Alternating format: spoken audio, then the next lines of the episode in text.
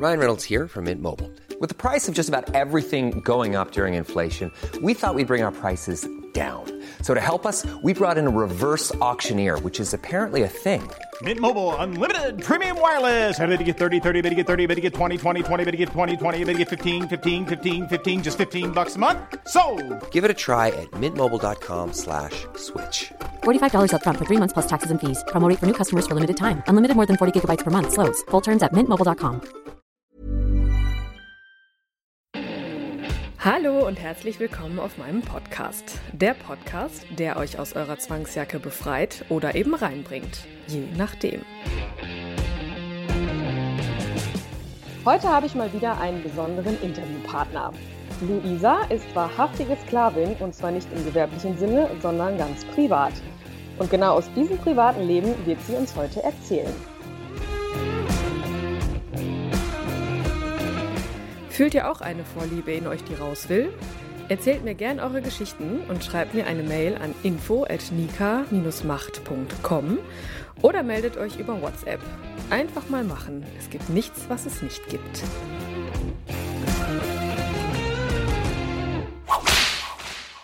Hallo Luisa, schön, dass du da bist. Hallo Nika, ich freue mich. Ich freue mich auch. Also ich habe mich ja riesig gefreut, als du dich bei mir gemeldet hast. Und als ich das meinen Freundinnen erzählt habe, waren die alle mega aufgeregt und hatten sofort so unfassbar viele Fragen. Und ja, wahrscheinlich kannst du dir das vorstellen, dass wahrscheinlich viele Frauen viele Fragen an dich haben. Und aber bevor ich, bevor wir uns diesen Fragen widmen, fangen wir erstmal ganz locker flockig an und erzähl uns doch einfach mal, wer du bist und worüber wir heute reden werden.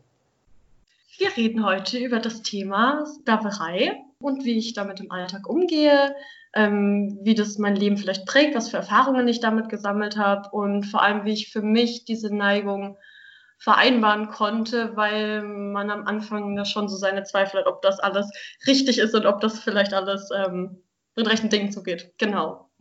Ja, richtig cool. Also, das auch da schon wieder viele Fragen draus erkannt. Aber äh, zu Beginn erstmal, das war so die Frage aller Fragen von den Mädels.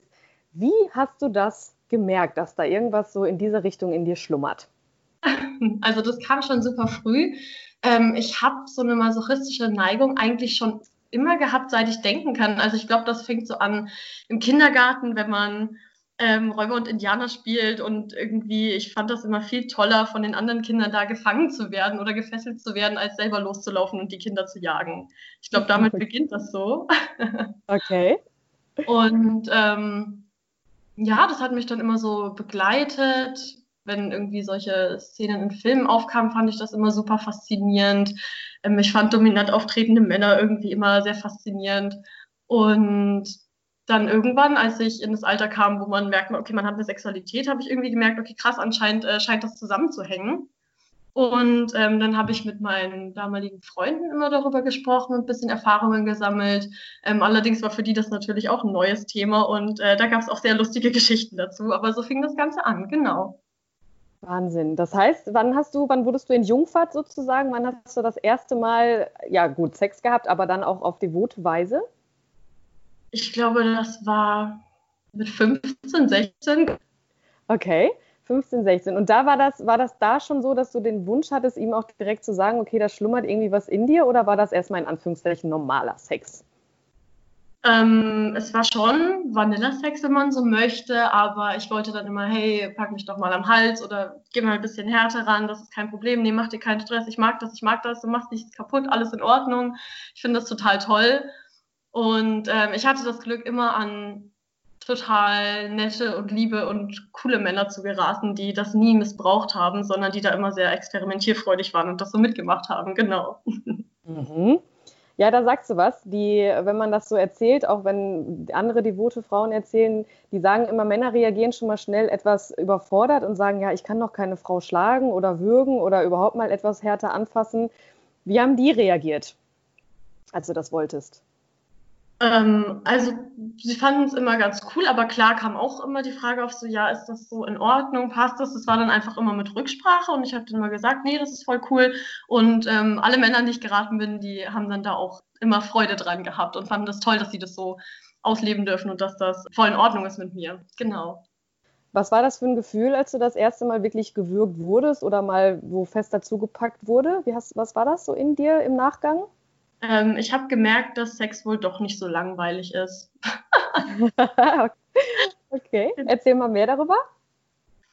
Oh, ich kann mich gar nicht so genau erinnern an die ersten Male. Irgendwie begleitet mich das schon so immer, dass ich gar nicht genau festmachen kann, wie das erste Mal so für mich war. Ich kann nur sagen, dass ich wirklich einen ganz neuen Einblick in eine ganz neue Welt hatte, als ich das dann ähm, später natürlich dann mit meinem Dom hatte, als das wirklich ähm, eine Session wurde und wirklich mit klar geregelter Dom-Sub-Hierarchie. Also da hatte ich wirklich so einen springenden Punkt, wo ich gemerkt habe, okay, das ist es, das ist das, was ich machen möchte, das ist cool, das gibt mir voll viel und ähm, ist total spannend.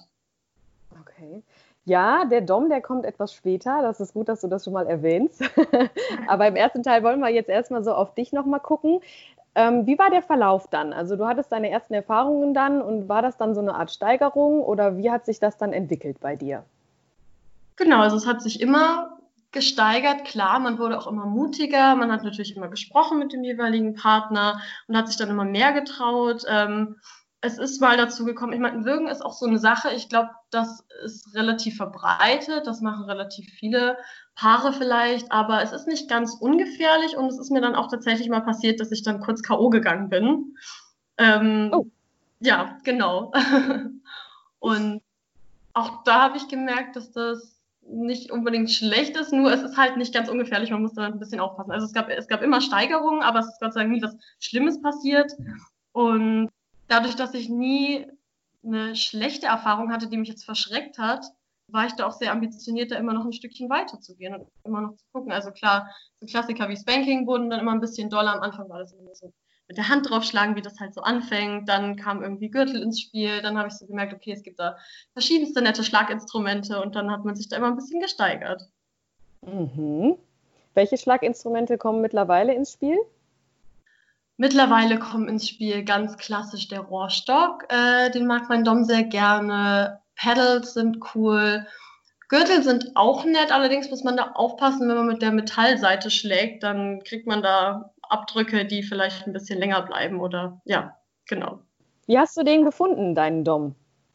Das war, als ich schon ein paar Jahre mit meinem jetzigen Partner zusammen war. Wir waren zusammen auf einem Vortrag über BDSM. Den hat ein wie war das nochmal? Den hat irgendein ein Jurist gegeben und der hat äh, sehr interessantes Thema beleuchtet und das waren, da waren, glaube ich, 20 Leute ähm, auf diesem Event. Und es war ganz locker, flockig und eine sehr lustige Runde. Und als das Event vorbei, kam, vorbei war, äh, kam ein Mann auf uns zu in einer schnieken Uniform und hat uns angesprochen, hey, ähm, sind wir aktiv in der Szene oder ähm, sind wir da interessiert, wollen da ein bisschen einsteigen, wie sieht die Sache so bei uns aus? Und ähm, er veranstaltet private ähm, BDSM-Partys und er glaubt, dass wir da ganz gut reinpassen könnten. Er würde uns gerne mal auf einen Kaffee einladen und wenn das passt, dann auch auf die Party. Und so habe ich den kennengelernt. Ein Jurist erzählt was über die BDSM-Szene. Wie kommt genau. man dazu? Also, ähm, ich habe im Internet gesehen, dass das diesen Vortrag geben wird. War so, hey, komm, cool, lass uns da hingehen. Habe meinen Partner geschnappt und dann sind wir dahin. Und er hat das dann so während des Vortrags ein bisschen raushängen lassen. Und das fand ich auch sehr lustig. Man muss allerdings sagen, mittlerweile verwundert mich das gar nicht mehr, weil diese Szene voll von solchen Menschen ist. Rechtsanwälte, Mediziner, Polizisten. Ne? Also, das ist wirklich keine Seltenheit. Das heißt, dein Partner ist grundsätzlich auch in der BDSM-Szene unterwegs oder interessiert oder was, wie ist dein Partner? Mein Partner ist da sehr interessiert und wenn wir miteinander Sex haben, dann ist es auch immer, also meistens ein Spiel und er ist schon der dominante Part und ähm, er genießt auch sehr diese Partys und er macht da auch gern seine Erfahrungen. Wir sind auch in einer ähm, offenen Beziehung aber er ist jetzt nicht so krass da involviert wie ich jetzt zum Beispiel. Ich bin ja Sklavin und das bin ich immer und das ist schon ein gewisser Teil in meinem Leben, der eine Rolle spielt. Und er nimmt diese Partys immer so mit und hat da äh, coole Erfahrungen, genau. Das heißt also, du, um das jetzt kurz aufzuklären, du bist in einer festen Beziehung und du hast parallel einen Dom gefunden. Richtig. Und dem bist du auch treu sozusagen, also den beiden Männern. Genau, meinem Dom bin ich meistens treu, wenn ich brav bin. Nein, ich bin ihm treu. okay, jetzt stellen sich wahrscheinlich viele die Frage, wie, wie, funktioniert das? Wie kommt man dazu, so etwas zu tun? Und wie Ja, wie habt ihr das festgelegt, dass äh, die, die Grenzen und die, was, was darf man, was darf man nicht? Du hast mir schon im Vorhinein erzählt, es gibt sogar tatsächlich einen Sklavenvertrag. Genau, richtig. Erzähl uns mehr darüber. Ähm, ich habe den Sklavenvertrag tatsächlich mal rausgekramt. Der liegt hier rum. Der ist auch super lang. Ich glaube, der geht so acht, neun Seiten. Ähm, und wichtig ist zu sagen, dass in diesem Sklavenvertrag feststeht, dass mein Partner, den ich ja vor meiner Ramstab-Beziehung schon hatte, dass der an erster Stelle steht. Das ist vielleicht am Anfang klingt das ein bisschen kompliziert, aber das ist eigentlich gar nicht. Ich habe meinen festen Partner, wir sind total glücklich, wir machen unser Ding. Und ähm, parallel habe ich eben meine SM-Beziehung am Laufen. Und in dem Sklavenvertrag stehen so Sachen drin, dass ich meinem Herrn gegenüber eine Unfreie bin. da steht mhm. drin, wie ich anzusprechen habe. Da steht drin, wie ich bei ihm aufzutauchen habe für eine Session. Zum Beispiel nicht so stark geschminkt, gepflegt. Was noch? Genau, dann stehen da ein paar so Sachen über Freiheiten drin. Zum Beispiel darf ich einem Studiengang oder einer Arbeit nachgehen. Hm, was steht da noch so drin? Ja, halt so Klassiker wie die Sklavin dient ihrem Herrn, Befehlen und Anordnungen des Herrn hat sie unverzüglich Folge zu leisten. Die Sklavin bedient ihren Herrn, selbst niedere Arbeiten hat die Sklavin klaglos auszuführen. Solche Sachen stehen da über neun Seiten verteilt drin. Jetzt könnte wahrscheinlich der ein oder andere Hörer schon so erste Alarmglocken im Kopf haben und sich denken, so was ist das, was soll das?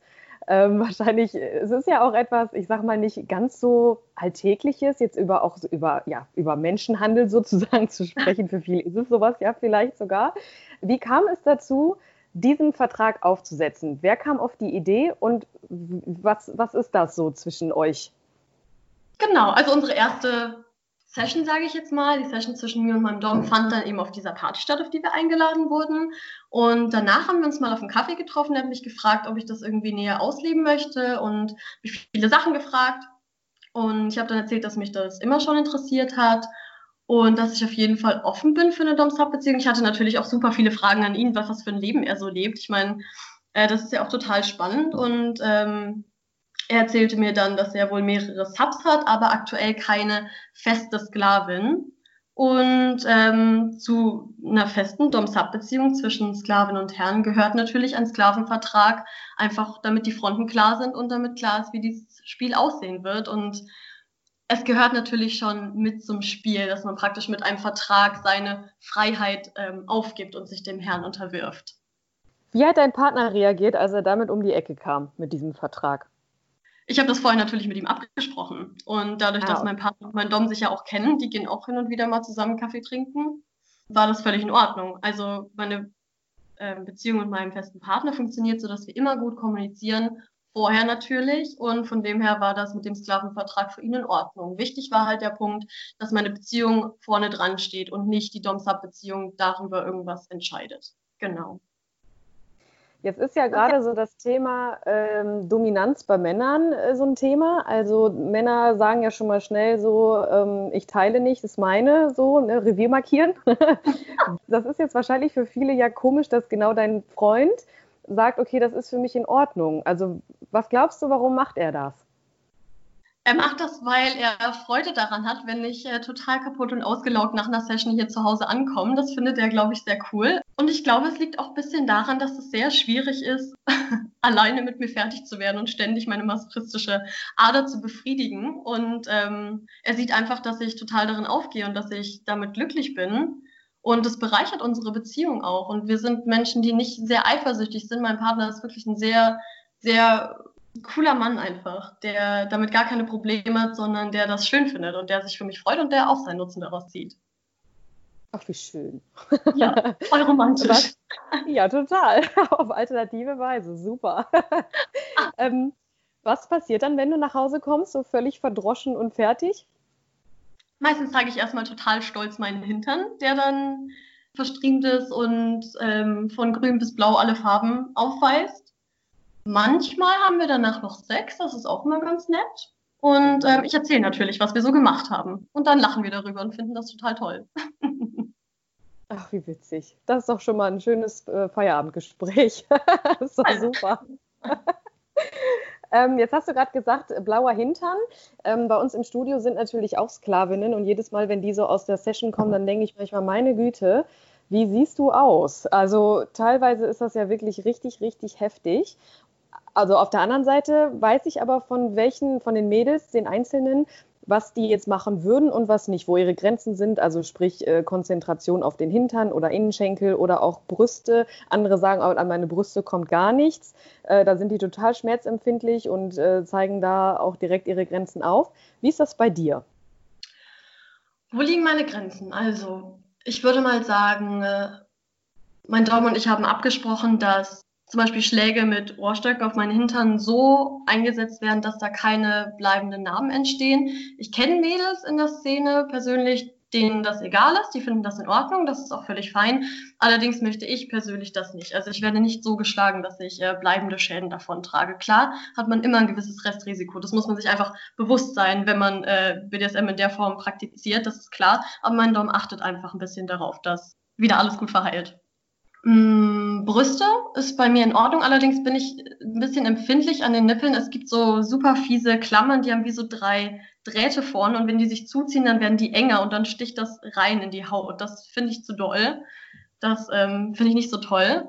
Ansonsten ist an den Brüsten alles in Ordnung. Ich habe nur einen Punkt, an dem ich nicht gerne irgendwelche Schläge habe. Das sind meine Füße. Ich habe einen merkwürdigen Spleen, was Füße angeht. Ich möchte nicht, dass da jemand rangeht. Die soll auch keine anfassen. Da bin ich einfach raus. Nicht, weil ich da irgendwie mal eine schlechte Erfahrung gemacht habe, sondern ich mag einfach keine Füße. da bist du nicht alleine. ja, ich weiß. Das scheint sehr verbreitet zu sein. Ich weiß. Faszinierend, ne?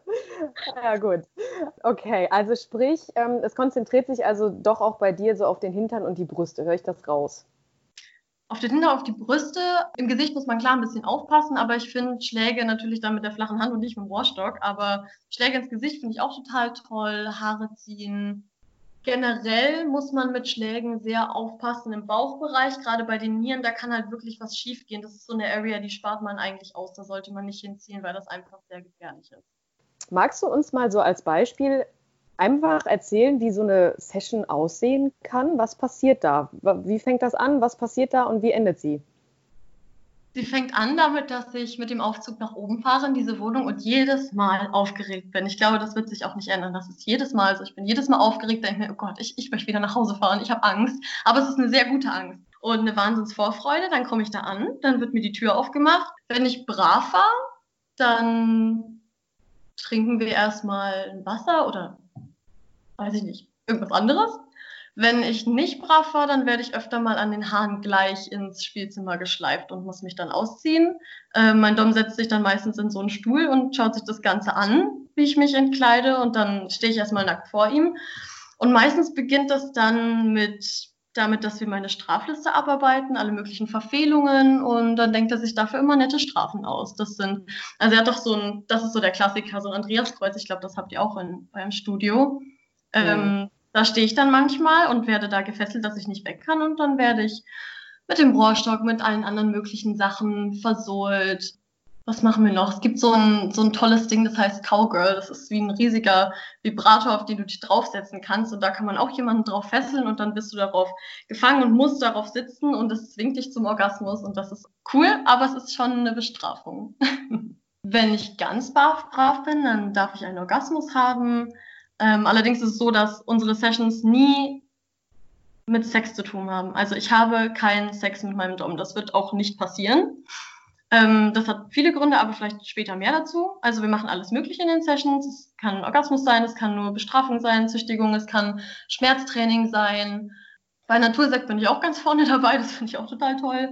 Und ähm, wenn die Session dem Ende zugeht, dann ist natürlich der wichtigste Teil des Ganzen die Aftercare, also wo man wieder zur Ruhe gebracht wird. Ich bekomme dann meistens ein Wasser und ich sitze dann da erstmal und muss ein bisschen durchatmen. Man schüttet ja auch super viel Adrenalin dabei aus und ist erstmal ein bisschen high. Das Ganze heißt ja Subspace. Also man muss auf jeden Fall, wenn man in den Subspace kommt und so super high und fertig ist und voller Adrenalin, dann muss man auf jeden Fall beruhigt werden und vielleicht mal umarmt oder gestreichelt werden oder sich einfach wieder zu sich selber zurückfinden.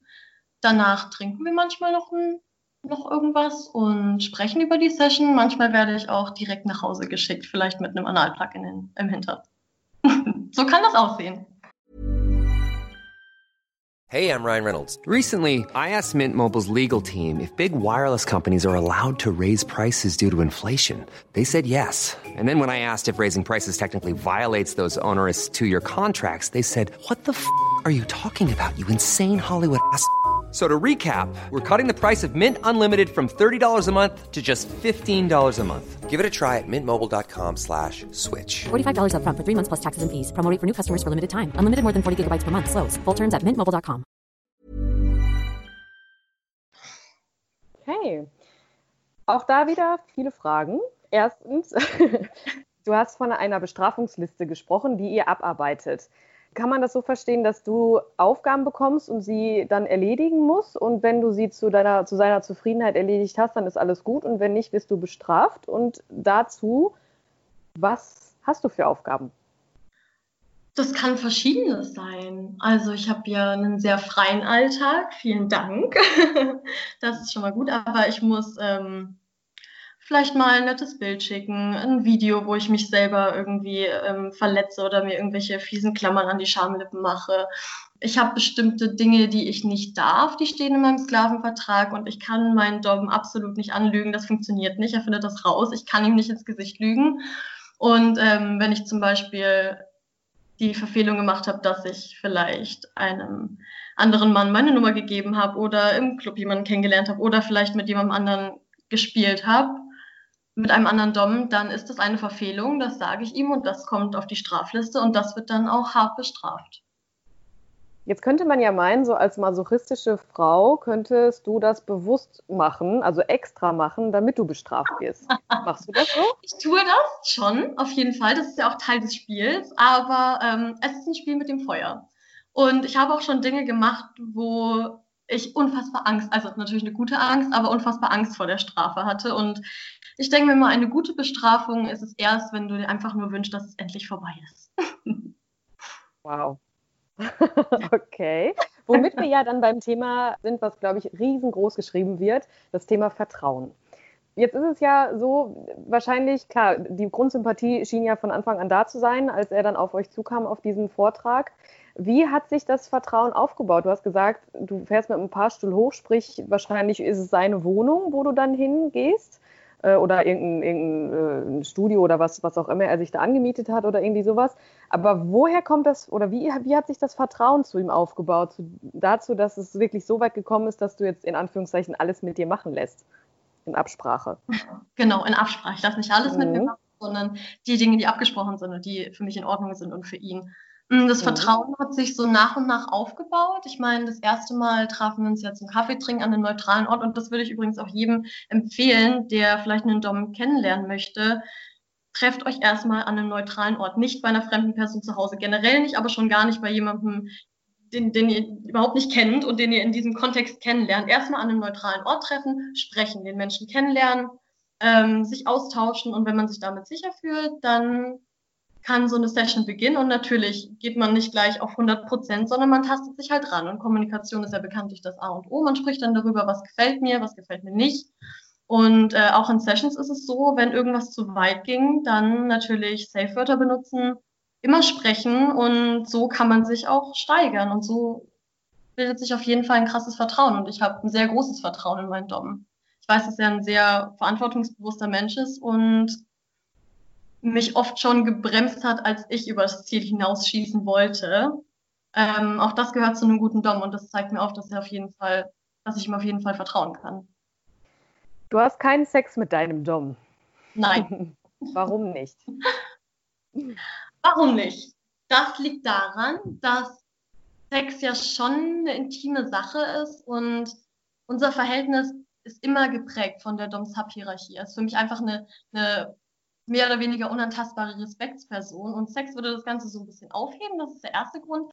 Der zweite Grund ist, dass mein Dom einfach durch und durch sadistisch ist und für ihn viel mehr das im Vordergrund steht, seine sadistische Neigung zu befriedigen und da irgendwie in Ekstase zu kommen, als jetzt einen Orgasmus zu haben. Das steht einfach nicht im Vordergrund. Das kann auch mal sein. Also er hatte schon mal einen Orgasmus, aber wir haben keinen Sex.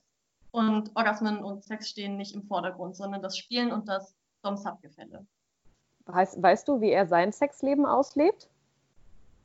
Ähm, das weiß ich bis zu einem gewissen Teil. Mein Dom hat äh, eine Freundin und die haben wohl Sex miteinander, aber darüber sprechen wir nicht. Das ist ja auch irgendwo dann seine Sache. Du weißt das, was du wissen solltest und ist okay für dich so, sagen wir mal so. Ne? Das ist für mich total in Ordnung. Das ist für mich total schön. Ja, okay. Jetzt äh, hast du ja ein bisschen was über so einen Verlauf von so einer Session erzählt. Das war auch eine der Fragen und der brennendsten Fragen von meinen Freundinnen. Was fühlst du, wenn du da so malträtiert wirst? Hintergrund ist, Schmerzen verbinden ja normale Menschen, auch wieder in Anführungszeichen, immer eigentlich eher mit Abwehr. Masochistische Frauen oder auch Männer, die sind da ja ein bisschen anders gepolt. Also dementsprechend, was fühlst du, wenn du einen Rohrstockhieb bekommst? Ich fühle den Schmerz und er tut weh. Es ist nicht so, dass es masochistischen Menschen nicht weh tut. Ähm, es tut sehr weh. Allerdings, wenn man in dieser Session ist, dann ist man ja auch in diesem, in diesem Spiel, in dieser Rolle drin und dieser Schmerz wird irgendwie umgeleitet. Also auch wenn, wenn der Schmerz grenzwertig ist und ich mich frage, kann ich das noch aushalten, ist es trotzdem einfach super aufregend und super erregend und es hat sich immer gelohnt. Aber es ist nicht so, dass ich den Schmerz nicht spüre dass ich mir denke, ach, das stecke ich locker weg, sondern es ist schon manchmal so, dass ich wirklich die Zähne zusammenbeißen muss und es wirklich wehtut und da kullern auch manchmal die Tränen.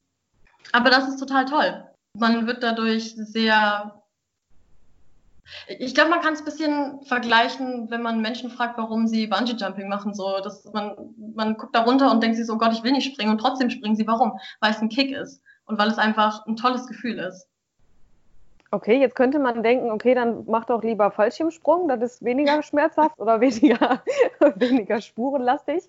Aber das scheint ja irgendwas in dir ja, hervorzurufen, was, was du auch am Ende brauchst, oder? Also kannst du wirklich sagen, du brauchst den Kick?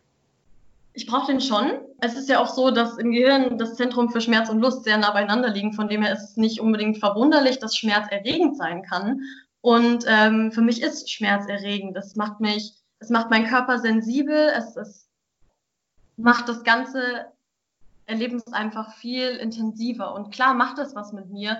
Und es ist für mich ein unglaublich cooler Kick, wenn ich mit Schmerzen an meine Grenzen gebracht werde.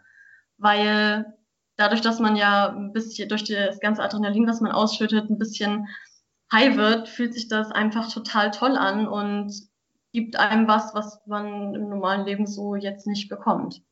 Du sagst, also du hast jetzt schon öfter gesagt, high werden. Ist es wirklich, merkst du das, dass du im, im Verlaufe des Spiels irgendwie merkst, okay, da passiert gerade in mir was, jetzt, jetzt steigert man das äh, so weit rein, dass man dass man wirklich irgendwann an so einem Punkt kommt, wo man den Alltag nicht mehr ganz so im Kopf hat?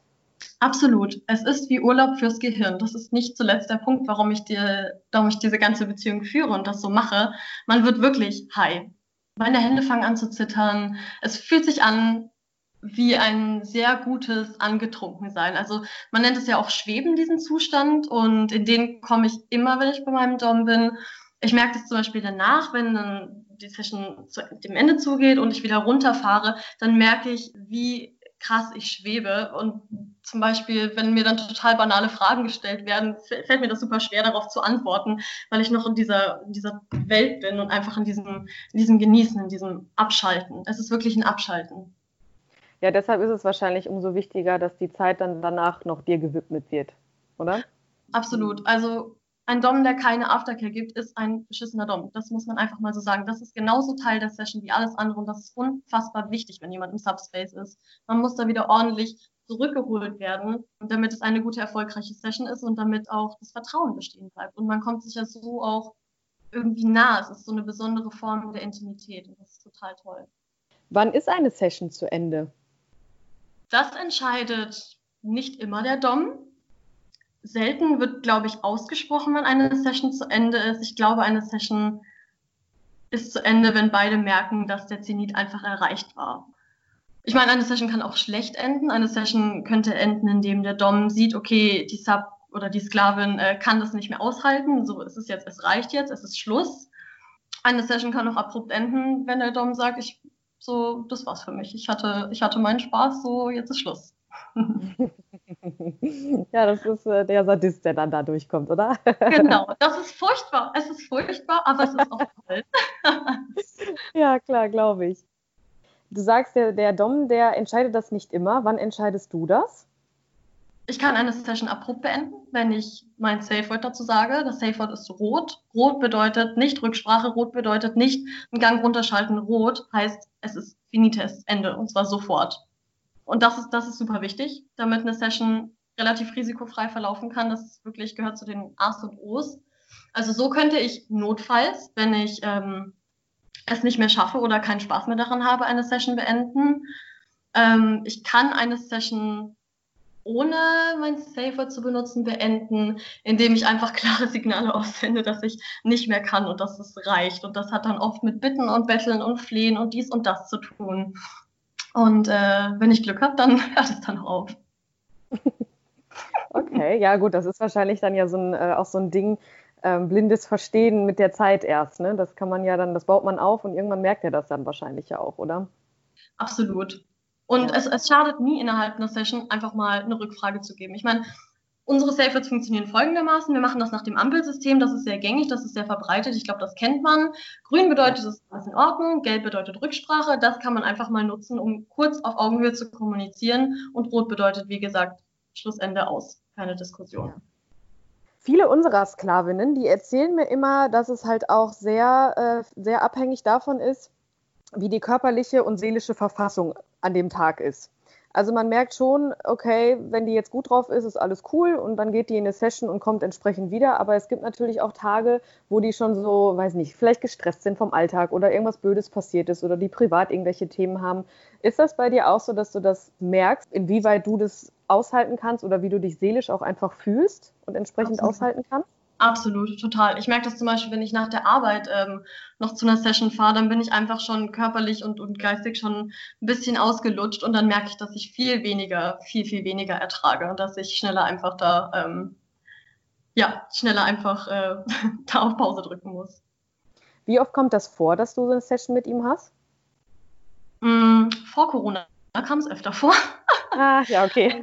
ja, also aufgrund dessen haben wir uns äh, leider sehr, sehr selten gesehen in letzter Zeit. Äh, das letzte Mal auf einem Spaziergang mit Abstand, das war für mich auch ganz gut, denn dann konnte ich mir keine Ohrfeige einfangen.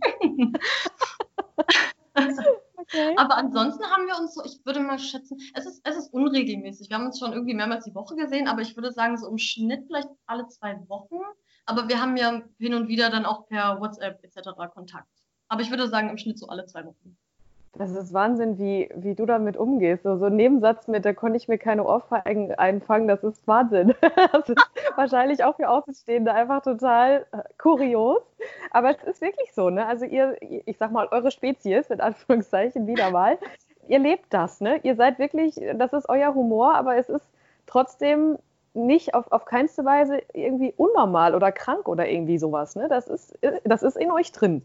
Das ist in uns drin, ja. Und das Schöne ist, ähm, von außen wirkt diese Szene, glaube ich, immer sehr verrucht oder vielleicht sehr ernst, aber man darf auch voll gerne mal lachen. Das ist absolut in Ordnung und es wird auch viel gelacht. Das ist okay. Es ist einfach, es ist einfach was Schönes. Total schön, dir zuzuhören, wirklich. Das ist toll.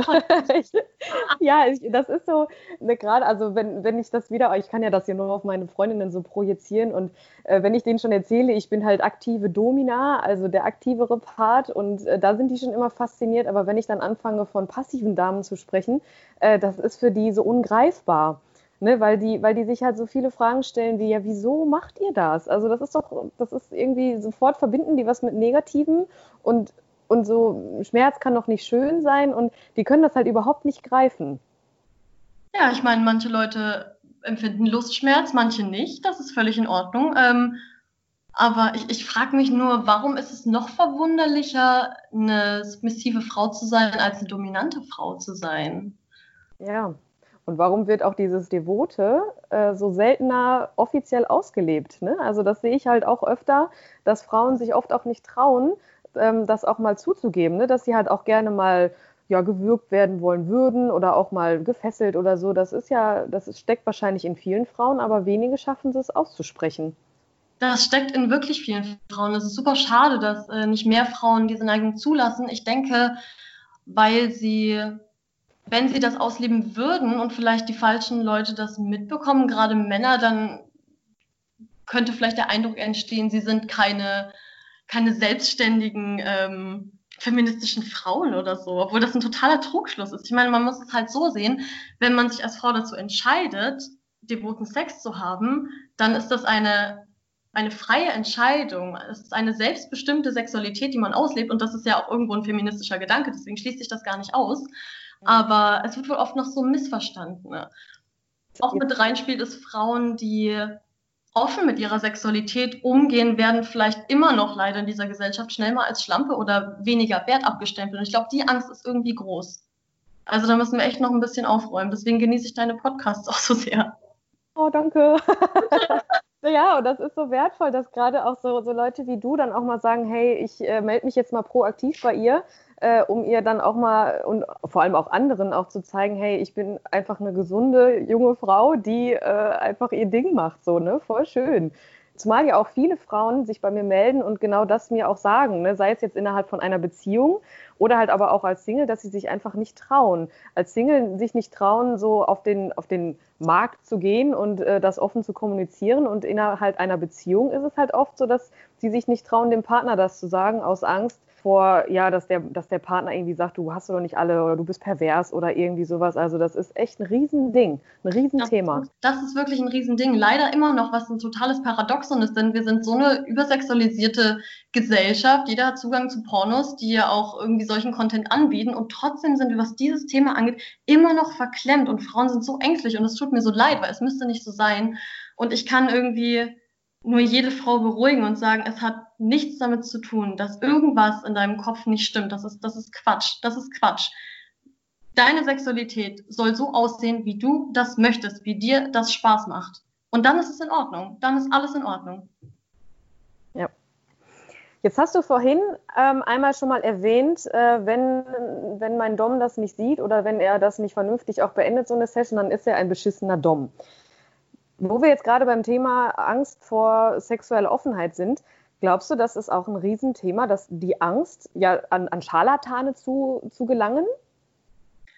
Ähm, das ist schon eine realistische Angst. Ich meine, klar, man kann offen sein und man kann irgendwie in diese Szene ein bisschen reinkommen und sich umschauen, aber trotzdem vorsichtig sein. Die meisten Menschen in dieser Szene sind super super tolerante, coole, vernünftige Menschen, aber es gibt schwarze Schafe, auf jeden Fall. Deswegen erstmal an einem neutralen Ort treffen, vielleicht vorher einer Freundin sagen, wo man gerade ist, was man so vorhat.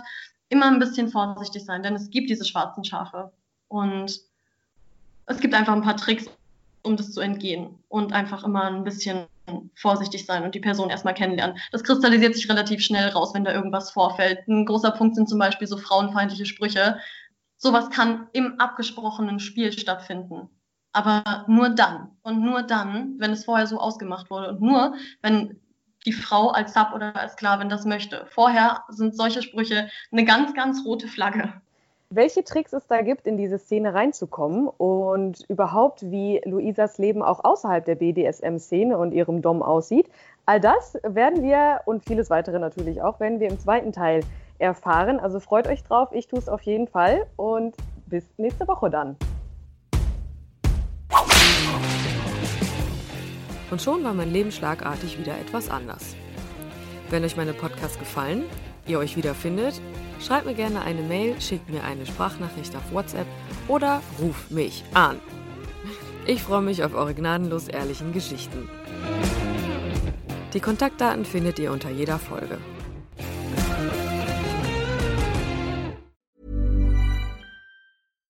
Mom deserves the best, and there's no better place to shop for Mother's Day than Whole Foods Market. They're your destination for unbeatable savings, from premium gifts to show-stopping flowers and irresistible desserts. Start by saving 33% with Prime on all body care and candles. Then get a 15-stem bunch of tulips for just $9.99 each with Prime. Round out Mom's menu with festive rosé, irresistible berry chantilly cake, and more special treats. Come celebrate Mother's Day at Whole Foods Market. Even when we're on a budget, we still deserve nice things. Quince is a place to scoop up stunning high-end goods for 50 to 80% less than similar brands. They have buttery soft cashmere sweaters starting at $50, luxurious Italian leather bags, and so much more.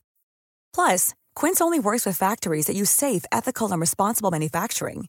Get the high-end goods you'll love without the high price tag with Quince. Go to quince.com/style for free shipping and 365-day returns.